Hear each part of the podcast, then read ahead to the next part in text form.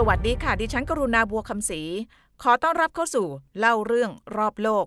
พอดแคสต์พิเศษที่จะเกาะติดกระบวนการเลือกตั้งประธานาธิบดีคนใหม่ของสหรัฐ ที่จะเกิดขึ้นในวันที่ 3 พฤศจิกายนนี้ ตลอดจนเรื่องราวความน่าสนใจของการเมืองอเมริกัน ด้วยความตั้งใจว่าจะช่วยคลายความสับสนของคุณผู้ฟัง แล้วก็ช่วยให้การติดตามผลการเลือกตั้งครั้งนี้สนุกและเข้าใจมากยิ่งขึ้น สวัสดีค่ะท่านผู้ฟังคะก็ ต้องขออภัยเริ่มต้นมาต้องพูดคำนี้เลย เพราะว่าห่างหายไปนานมากสักประมาณกี่เดือน 2-3 เดือนที่เราไม่ได้เจอกันในเล่าเรื่องรอบโลกพอดแคสต์กับดิฉันกรุณาบัวคำศรีก็ไม่มีข้อแก้ตัวนอกเหนือจากบอกว่างานยุ่งมากนะคะทั้งงานที่ต้องทำประจำแล้วก็เรื่องส่วนตัว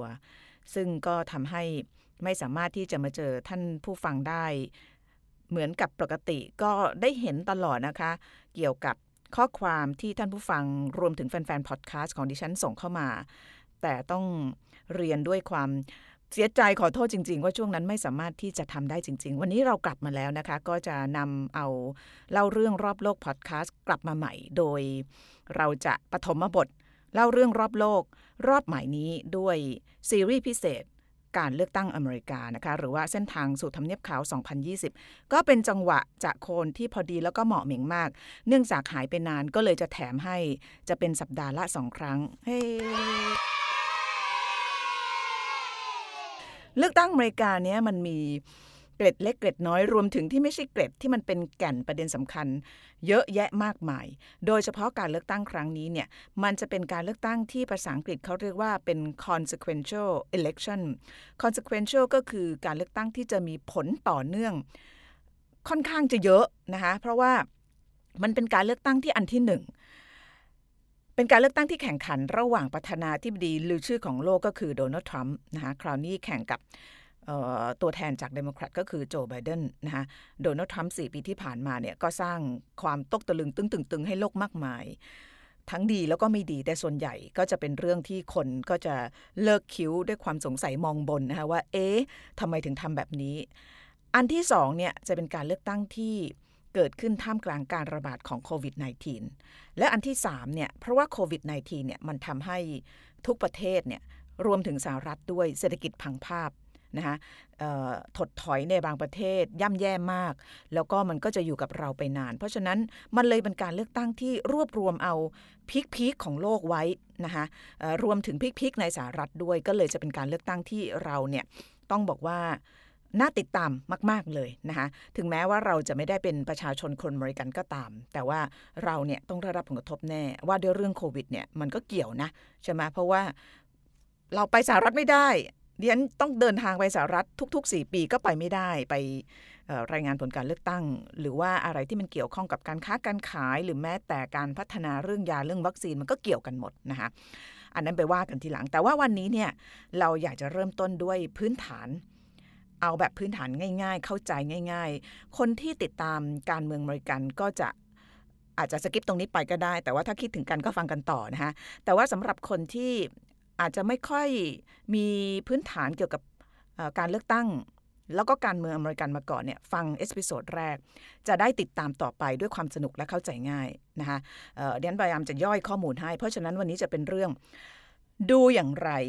ให้การเลือกตั้งอเมริกันเข้าใจง่ายและสนุกนะคะ ก็เริ่มต้นด้วยอย่างนี้ก่อนนะคะ ข้อมูลพื้นฐานที่อยากจะปูวันนี้ก็คือ เราต้องเข้าใจ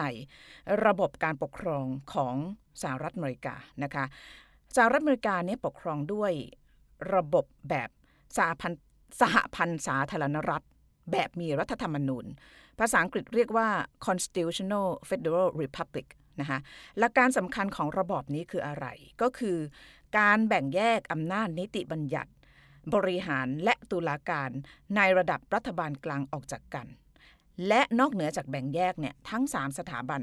สามารถตรวจสอบและถ่วงดุลซึ่งกันและกันได้ด้วย อันนี้ก็คือหลักการนะคะ เดี๋ยวให้เห็นภาพเข้าใจง่าย เขาถ่วงดุลเขาตรวจสอบกันยังไงสามขาหลักของระบบการเมืองสหรัฐเนี่ยอย่างเช่น ถ้าเกิดสภาคองเกรส ซึ่งหมายถึงสภาล่างและสภาบนนั่นก็คือสสแล้วก็สวเนี่ยเขาออกกฎหมายอะไรมาฉบับหนึ่งเนี่ยแล้วก็จะให้มีผลบังคับใช้เนี่ย จะมีผลบังคับใช้ก็ต่อเมื่อประธานาธิบดี endorse หรือว่าให้การรับรองนะคะระบบที่เขาจะเช็คกันก็คือว่าประธานาธิบดีมีอำนาจในการวีโต้หรือว่ายับยั้งร่างกฎหมายที่ผ่านจากคอนเกรสได้มาแล้วนะคะอันนี้ก็คือการที่ฝ่ายบริหารมีอำนาจในการตรวจสอบถ่วงดุลฝ่ายนิติบัญญัตินะคะหรือ อีกอันหนึ่งที่เป็นตัวอย่างของการตรวจสอบถ่วงดุลกันระหว่างสามขาหลักของการเมืองสหรัฐเนี่ยอย่างเช่นเอาตอนนี้กำลังดังเลย ก็คือการตั้งผู้พิพากษาศาลสูงสุด คือในสหรัฐเนี่ยเสาหลักอันที่ 3 ที่บอกก็คือตุลาการเนี่ยที่มันเป็นท็อปพีคที่สุดของตุลาการเนี่ยก็คือคณะผู้พิพากษาศาลสูงสุด ซึ่งจะมีทั้งหมด 9 คนด้วยกันทำไมถึงมี 9 คน เพราะว่าเวลาเราโหวตเนี่ยมันจะต้องมีเสียงข้างมากข้างน้อย ถ้าเป็น 8 เนี่ยมันจะ 4 4 แล้วมันจะงงใช่ไหมคะเพราะนั้นก็ต้องเป็น 9 เป็น 5 เป็น 4 ทีนี้การมาแล้วก็การมีอยู่ของศาลสูงสุดสหรัฐศาลสูงสุดสหรัฐทำหน้าที่อะไรทำหน้าที่ในการเขาเรียกว่า ตีความข้อกฎหมาย อันนี้เป็นหน้าที่อันหนึ่งเท่านั้นนะคะตีความข้อกฎหมายว่ามันขัดแย้งกับรัฐธรรมนูญหรือเปล่า แล้วข้อกฎหมายเนี่ยจะเป็นข้อกฎหมายที่จะบังคับใช้ ทั้งในระดับรัฐแล้วก็ระดับประเทศ อย่างเช่น อย่างเช่นสภานิติบัญญัติหรือว่าคอนเกรสเนี่ยเขาออกอกฎหมายทำแท้งมานะคะผ่านมาแล้วประธานาธิบดีลงนามรับรองแล้ว แต่ว่ามีคนเนี่ยประท้วงแล้วอาจจะมีการฟ้องร้องเกิดขึ้นนะแล้วเนื่องจากมันเป็นกฎหมายใหญ่เนี่ยบางทีเนี่ยมันจะต้องขึ้นไปตัดสินระดับไฮคอร์ดหรือว่าศาลสูงสุดนะคะ ศาลสูงสุดก็จะทำหน้าที่ตีความว่าการให้คนทำแท้งได้เนี่ยมันขัดต่อรัฐธรรมนูญในข้อไหนอะไรหรือเปล่า คือศาลสูงสุดสำคัญมากก็คือ เขาจะมีหน้าที่ในการที่จะไกลเกลี่ย หรือว่าตัดสิน ข้อขัดแย้งทางด้านกฎหมายที่มีผลระดับประเทศนะคะเพราะฉะนั้นในบางครั้งบางคราวเนี่ย คนก็อาจจะสงสัยว่า โอ้ยอย่างนี้ศาลสูงสุดเนี่ยก็มีอำนาจล้นพ้นมือเลย คือมีอะไรขัดแย้งศาลตัดสินก็ต้องเป็นไปตามนั้นใช่หรือเปล่า อย่างที่บอกไปตั้งแต่ตอนแรกเนี่ยหลักการของระบอบที่สหรัฐปกครองก็คือสหพันธ์สาธารณรัฐแบบมีรัฐธรรมนูญเนี่ยเขามีการถ่วงดุลกันด้วย เพราะฉะนั้นคนที่ถ่วงดุลศาลคือใคร คือทั้งฝ่ายนิติบัญญัติ และประธานาธิบดี อย่างเช่นตอนนี้เนี่ยเมื่อสักเดือนที่แล้วเนี่ยศาลสูงสุดท่านหนึ่งเสียชีวิตจากโรคมะเร็งก็คือนางกินส์เบิร์กนะคะแล้วก็ต้องมีการแต่งตั้งศาลสูงสุดคนใหม่เข้าไปแทน ปรากฏว่ากระบวนการมันจะเป็นอย่างนี้ก็คือประธานาธิบดีต้องเป็นคนเสนอชื่อ แล้วก็ต้องไปผ่านวุฒิสภา ถึงจะมีผลบังคับใช้เห็นไหมคะว่าฝ่ายบริหารและฝ่ายนิติบัญญัติเนี่ยเขามีอำนาจในการที่จะทวงดุล ศาลอย่างไรนะคะเออถ้าเกิดประธานาธิบดีไม่อยากให้คนนี้เป็นก็ไม่ต้องเสนอชื่อ ก็จบก็คือฝ่ายบริหารใช้อำนาจเลย อันนี้ก็คือการให้เห็นตัวอย่าง ว่าการแบ่งแยกอำนาจทั้ง 3อำนาจเนี่ยมันก็มีการตรวจสอบถ่วงดุลกันไปด้วย ที่เล่าเรื่องสารสูงสุดมาให้ฟังเนี่ยเพราะว่าอีกประเด็นหนึ่งซึ่งจะเป็นประเด็นที่มันดูเด็ดเผ็ดร้อนมากในการเลือกตั้งครั้งนี้ก็คือ การเลือกตั้งผู้พิพากษาศาลสูงสุดคนใหม่ ซึ่งมันไม่เคยเกิดขึ้นมาก่อนเลย ที่ผู้พิพากษาเสียชีวิตในช่วงที่กำลังจะมีการเลือกตั้งประธานาธิบดี ซึ่งตอนนี้ทรัมป์เนี่ยก็พยายามผลักคนที่ตัวเองออชอบเข้าไปเออพูดภาษาง่าย ๆ เพราะว่าในศาลสูงสุดเดี๋ยววันหลังจะมาเล่าว่าเขาก็มีการเมืองข้างในนะคะศาลสูงสุดแบ่งเป็นสองฝ่าย ก็แบ่งเปิดเผยไม่มีใครแอบนะคะก็คือฝ่ายที่เรียกว่าเสรีนิยม กับฝ่ายอนุรักษ์นิยม อนุรักษ์นิยมก็จะส่วนใหญ่จะเป็นสายริพับลิกันเสรีนิยมก็จะเป็นเดโมแครตอันนี้ก็เถียงกันอย่างหนัก แล้วก็จะเกี่ยวข้องกับการเลือกตั้งครั้งนี้ด้วยแต่ว่าเล่าวันหลัง อันนี้ก็คือระบบการเมืองของสหรัฐเล่าให้ฟังเพื่อที่จะเห็นภาพใหญ่ก่อนนะคะอันนี้คือระบบระดับชาติ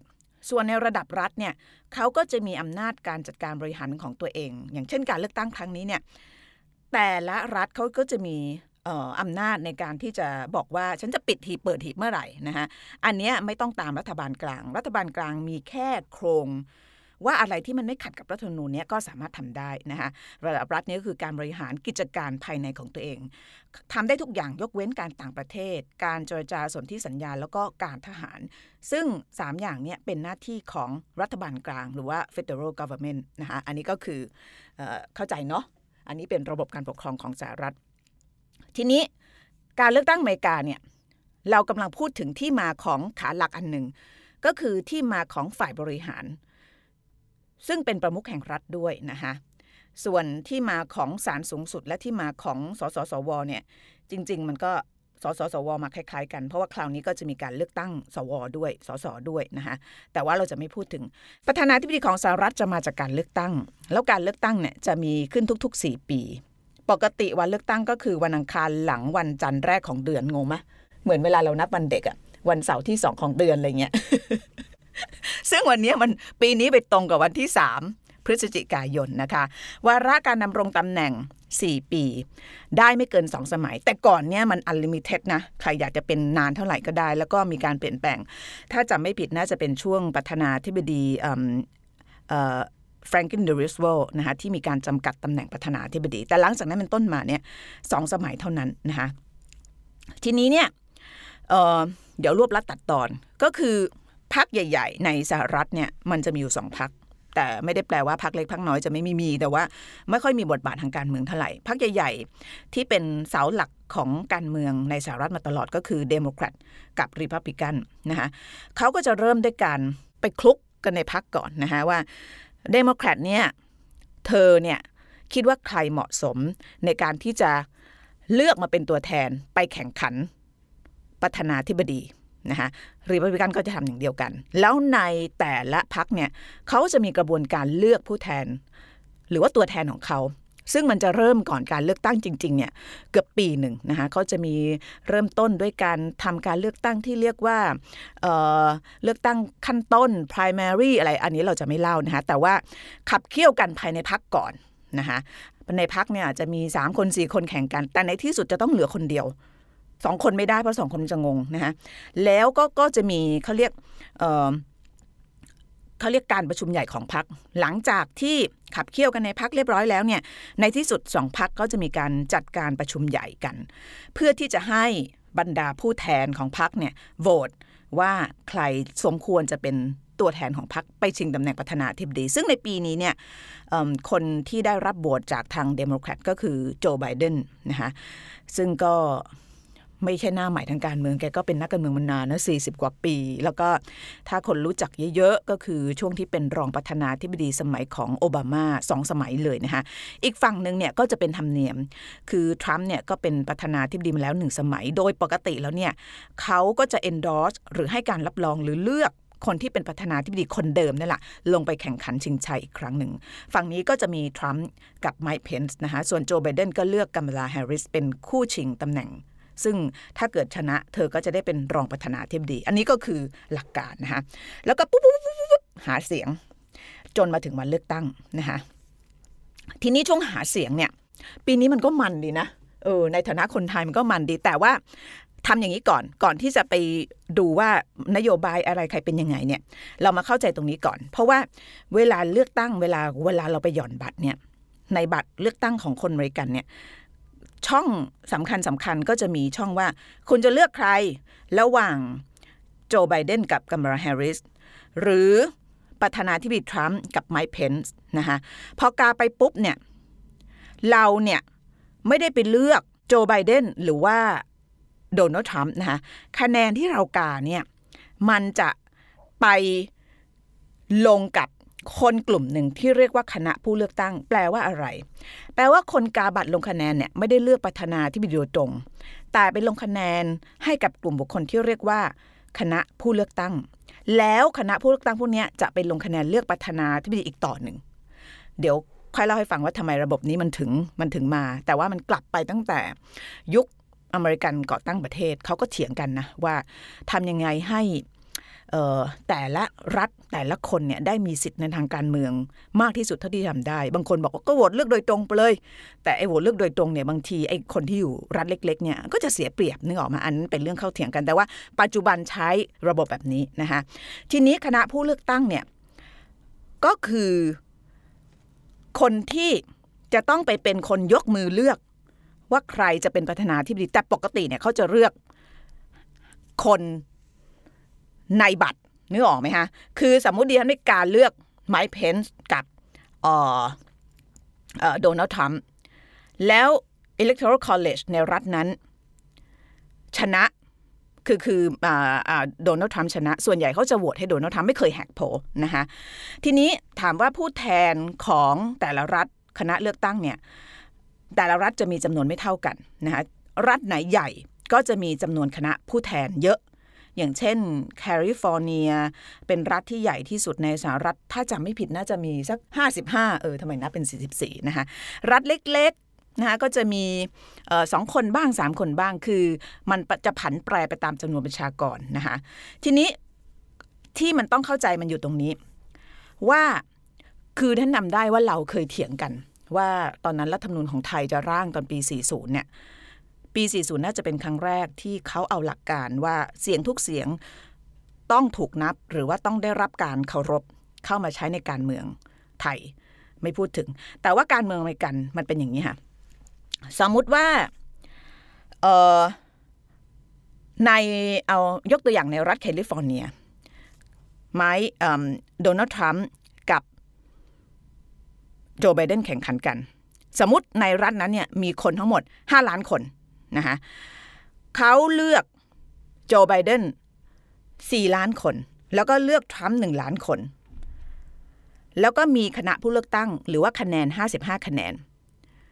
สิ่งที่จะเกิดขึ้นก็คือว่าโจไบเดนเนี่ยจะเอาทั้ง 55 คนไปเลย ทรัมป์ถึงแม้จะได้เสียง 1 ล้านเสียง แต่เขาจะไม่มีสิทธิ์ในการได้ผู้แทนใด ๆ ในรัฐนั้นทั้งสิ้น เขาเรียกหลักการนี้ว่ากินรวบ หรือว่า winner takes all นะคะซึ่งจะเป็นแบบนี้ทุกรัฐ ยกเว้นสองรัฐก็คือเมนกับเนบราสกาเท่านั้น ซึ่งก็จะมีคณะผู้แทนน้อยมาก ทีนี้หลักการอันนี้มันเลยทำให้ในบางครั้งจริงๆ เกิดขึ้นแค่สองครั้งในประวัติศาสตร์ ว่าไอ้ popular vote หรือจำนวนเสียงของคนไปลงเสียงทั้งหมดเนี่ยบางทีเนี่ยต่อให้ได้เยอะเนี่ยก็แพ้การเลือกตั้งได้ อย่างคราวที่แล้วฮิลลารีแพ้ทรัมป์นะคะจริง ๆ เธอได้คะแนนเสียงจากประชาชนทั่วประเทศมากกว่าทรัมป์สามล้านเสียงแต่ดันไปแพ้ เพราะว่าในรัฐบางรัฐเนี่ย ปรากฏว่าทรัมป์ชนะไปนิดเดียวเอง แล้วก็โกยเอาคะแนนคณะผู้เลือกตั้งไปหมดเลยนะคะนี่คือหลักการดูจะได้สนุกนะคะทีนี้อีกอันหนึ่งที่อยากจะพูดถึง เพื่อที่จะให้เป็นพื้นฐานอีกอันหนึ่งในบรรดา 50 รัฐคร่าวๆเนี่ยนะคะเราอยากจะแบ่งเป็นอย่างนี้ เป็นเขาเรียกเป็นสามกลุ่มนะคะกลุ่มแรกเนี่ยก็คือรัฐที่เป็น True Blue True Blue นะ Blue ก็เป็นเขาเรียกสีประจำของพรรคเดโมแครต True Blue ก็คือเป็นแฟนพันธ์แท้เดโมแครต อีกสีหนึ่งก็คือ True Red ก็คือเป็นรีพับลิกันเต็มตัวนะคะกลุ่มแรกเนี่ยคนเขาจะไม่ค่อยให้ความสนใจ อย่างเช่นแคลิฟอร์เนียเนี่ยจะเป็นเป็น True Blue ก็คือเป็นรัฐ พันธุ์แท้เดโมแครตได้เลือกตั้งกี่ครั้งก็จะได้เดโมแครตนะคะหรือว่าริพับลิกันก็จะอาจจะเป็นไวโอมิงอย่างเงี้ยนะคะไม่ต้องไปดูเลยไม่ต้องไปลุ้นเลยยังไงริพับลิกันก็ได้ แล้วเขาก็จะได้เสียงคะแนนคณะผู้เลือกตั้งไป เพราะฉะนั้นเราสังเกตเวลาเลือกตั้งอเมริกาเนี่ยเวลาเราไปดูข่าวเนี่ยเขาจะมีคะแนนเนี่ยอยู่ในกระเป๋าไว้แล้วนะคะร้อยห้าสิบต่อร้อยสี่สิบร้อยแปดสิบต่อร้อยเก้าสิบเขาเอามาจากไหนเขาเอามาจากไอ้รัฐกลุ่มแรกก็คือรัฐที่แน่นอนแช่แป้งแล้วว่าจะเลือกใครแน่ๆนะคะเพราะฉะนั้น เขาจะมาลุ้นกันในสองรัฐสองกลุ่มที่เหลือ กลุ่มที่สองก็คือรัฐที่เขาเรียกว่าเป็นรัฐ lean นะคะ lean ก็คือโน้มเอียง มันจะโน้มเอียงไปทางเดโมแครตหรือจะโน้มเอียงไปทางรีพับลิกันก็ได้ รัฐโน้มเอียงเนี่ยปกติแล้วเนี่ยถ้าเอียงไปทางไหนเนี่ยมันไม่ค่อยพลิกหรอก แต่มันก็เกิดเหตุการณ์การพลิกได้ อย่างเช่น ตอนที่ทรัมป์ชนะฮิลลารีคราวที่แล้วเนี่ยปรากฏที่แกชนะไปได้เนี่ยเพราะว่าไอ้รัฐกลุ่มนี้คือรัฐที่มันเอียงมาทางเดโมแครตเนี่ยอย่างเช่นออตอนนั้นก็คือเพนซิลเวเนียนอร์ทแคโรไลนาเนี่ยตอนนั้นฮิลลารีจบ she มั่นใจมากว่า she ชนะแน่ๆ คือตอนที่คำนวณก่อนก่อนคนไปลงคะแนนก่อนนับคะแนนเนี่ย ถ้า she ได้นอร์ทแคโรไลนากับเพนซิลเวเนียเนี่ย ตอนนั้นเนี่ยฮิลลารีชนะเลือกตั้ง แต่ไอ้ที่มันเป็นแบบสีลีน สีแบบฟ้าอ่อนๆเนี่ยมันดันกลับไปให้โดนัลด์ทรัมป์ก็เลยทำให้โดนัลด์ทรัมป์ชนะในการเลือกตั้งครั้งนั้นไปได้นะคะตอนเลือกตั้งคราวที่แล้วเนี่ยสิ่งที่ทำให้ทรัมป์ชนะเลือกตั้งได้ก็คือไอ้สีฟ้าอ่อนๆเนี่ยที่มันไปควรอยู่กับเดโมแครตเนี่ยมันดันมาอยู่กับทรัมป์นะคะนี่คือรัฐในกลุ่มที่สอง ซึ่งเราขอตั้งชื่อว่าเป็นรัฐที่มีความโน้มเอียงจะเอียงไปทางไหนก็ได้นะคะจะเป็นสีฟ้าหรือเป็นสีแดงก็ได้ อันนั้นก็คือรัฐในกลุ่มที่สองซึ่งถึงแม้มันจะเอียงเนี่ยเราก็ยังต้องลุ้นอยู่นะคะเพราะว่ามันมีโอกาสที่จะพลิกจากแดงเป็นฟ้าจากฟ้าเป็นแดงได้ ส่วนกลุ่มที่3เนี่ยก็คือรัฐที่แบบว่าต้องบอกว่าโลเลนะเป็นรัฐแกว่งเขาเรียกสวิงสเตทสวิงแปลว่าแกว่งไปแกว่งมานะมันจะไป แกว่งไปทางซ้ายก็ได้ไปทางขวาก็ได้นะแล้วก็เรียกว่าเป็นรัฐ 50-50 แล้วกัน คือยังไม่แน่ใจว่ามันจะไปทางไหนแน่นะคะแล้วส่วนใหญ่มันจะเป็นรัฐเดิมๆ ซ้ำๆ อย่างเช่น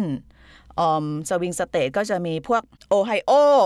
หรือว่าฟลอริดานี่ฟลอริดาคนคนมักจะรู้จักคนเนี่ย ให้ความสนใจกับฟลอริดามากแล้วสังเกตว่าคราวนี้ฟลอริดาเป็นข่าวเยอะมาก เพราะว่าเป็นอยู่ในรัฐที่กลุ่มที่ 3 ก็คือ swing state ใครได้ไปก็โอกาสชนะสูง เพราะว่ามีคะแนนของคณะผู้เลือกตั้งสูงถึง 27 คะแนนด้วยกันนะฮะอันนี้ก็คือเวลาเราพูดถึงการเลือกตั้งอเมริกาเนี่ยแล้วดูการเลือกตั้งให้สนุกเนี่ยต้องดูในสองรัฐละขออภัยรัฐสองกลุ่ม ก็คือกลุ่มที่สองกับกลุ่มที่สาม แต่ก่อนเนี่ยคนมักจะดูในรัฐกลุ่มที่ 3 ก็คือ swing state แต่พอเลือกตั้งคราวที่แล้ว 2016 เนี่ย คนมันเริ่มขยับมาดูกลุ่มที่ 2 มากขึ้น เพราะว่า เอ๊ะ ที่เราเคยเชื่อว่ามันเป็นสีฟ้าอ่อนๆ เนี่ย แล้วมันจะเลือกเดโมแครตเนี่ย มันไม่ใช่เลย มันมีโอกาสไปเป็นสีแดงสูงมาก เพราะฉะนั้นการเลือกตั้งครั้งนี้เขาก็เลยให้ความสำคัญกับ รัฐกลุ่มที่ 2 ด้วย ก็คือรัฐที่มีความโน้มเอียงหรือว่า lean democrat หรือว่า lean republican นะคะนี่ก็คือนี่ก็คือการดู เพราะฉะนั้นเวลาดูเลือกตั้งสหรัฐเนี่ยเราจะเห็นว่าไม่ว่าจะเป็นทีวีช่องไหนในต่างประเทศแล้วในทั้งไทยเนี่ยเขาจะให้ความสำคัญกับการเรียกว่านับคะแนนแบบเฉือนไปเฉือนมาในรัฐกลุ่มที่ 2 และกลุ่มที่3นะคะ ตอนปี 2016 เนี่ย ที่ทรัมป์เอาชนะฮิลลารีไปได้ ตอนนั้นทรัมป์ได้คณะผู้แทนไป 306 ฮิลลารีได้ 232 ทั้งๆ ที่ฮิลลารีเนี่ยมีเสียง popular vote หรือเสียงประชาชนโหวตให้มากถึง 3 ล้านเสียงแต่อย่างที่บอกเนี่ย เพราะระบบการเลือกตั้งเป็นอย่างเงี้ยมันเลยทำให้ทรัมป์ถึงแม้ชนะสี่หมื่นกว่าคะแนนก็เอาคะแนนคณะผู้เลือกตั้งไปหมดเลยทำให้เขาชนะไปได้ คราวที่แล้วที่ทรัมป์เอาชนะฮิลลารีได้เนี่ยเพราะว่าทรัมป์เอารัฐในกลุ่มที่ 2 และ 3 มาได้ นะคะตอนนั้นถ้าเกิดเอาเฉพาะกลุ่มที่ 3 มาได้เนี่ยก็ยังไม่แน่ว่าจะชนะหรือเปล่า แต่พอเอาสีฟ้ามาให้ตัวเองได้เนี่ยชนะขาดไปเลยนะคะโดยเฉพาะรัฐในกลุ่มที่ 2 คราวที่แล้วที่ควรจะเป็นของเดโมแครตแล้วกลายเป็นของทรัมป์เนี่ยก็คือนอร์ทแคโรไลนากับเพนซิลเวเนียนะคะส่วนรัฐในกลุ่มที่ 3 คราวที่แล้วเนี่ยทรัมป์ก็เอามาได้แบบว่ามันมากนะคะเพราะว่าได้รัฐที่ใหญ่แล้วก็เสียงเยอะอย่างเช่น ฟลอริดานะคะซึ่งมี 29 เสียง นอกจากนี้ ทรัมป์ก็ยังได้รัฐในกลุ่มที่ 3 หรือรัฐ swing state ก็คือรัฐโอไฮโอมาด้วย 18 เสียง เพราะฉะนั้นนี่เป็น 4 รัฐที่เป็นตัวแปรที่ทำให้ทรัมป์ชนะเลือกตั้งเมื่อปี 2016 นะคะอันนี้ก็คือย้อนกลับไป เพราะฉะนั้นคราวนี้คำตอบถ้ามีคำถามว่าความเข้มข้นของการแข่งขันเนี่ยมันจะอยู่ที่รัฐไหน มันก็คือรัฐพวกนี้นะคะรัฐพวกนี้เน้นขอสรุป ก่อนที่จะจบไป แล้วก็จะกลับมาอีกทีนี่นะคะ ว่าในการเลือกตั้งครั้งนี้เนี่ยรัฐที่เขาจับตามอง จะเป็นลีนหรือจะเป็นสวิงเนี่ยมันมีทั้งหมดกี่รัฐ รวบรวมมาเนี่ยมีทั้งหมด 8 รัฐด้วยกัน รัฐแรกเป็นเจ้าเดิมเลยฮะเลือกตั้งเมื่อไหร่ก็จะมีรัฐนี้เข้ามา นั่นคือฟลอริดานะคะฟลอริดาจะมี electoral vote หรือว่าคณะ ผู้แทนเลือกตั้ง 29 เสียงนะคะถามว่าตอนนี้ใครมีคะแนนนำอยู่ ถ้าดูตามโพลเนี่ยไบเดนนำอยู่นำสักประมาณวันที่เรา คุยรายการก็ 14 ตุลาประมาณ 3.3 point ก็ไม่เยอะโอกาสจะกลับมาทรัมป์ก็ยังมีนะคะก็เลยเห็นทรัมป์เดินทางไปที่ฟลอริดาเมื่อวาน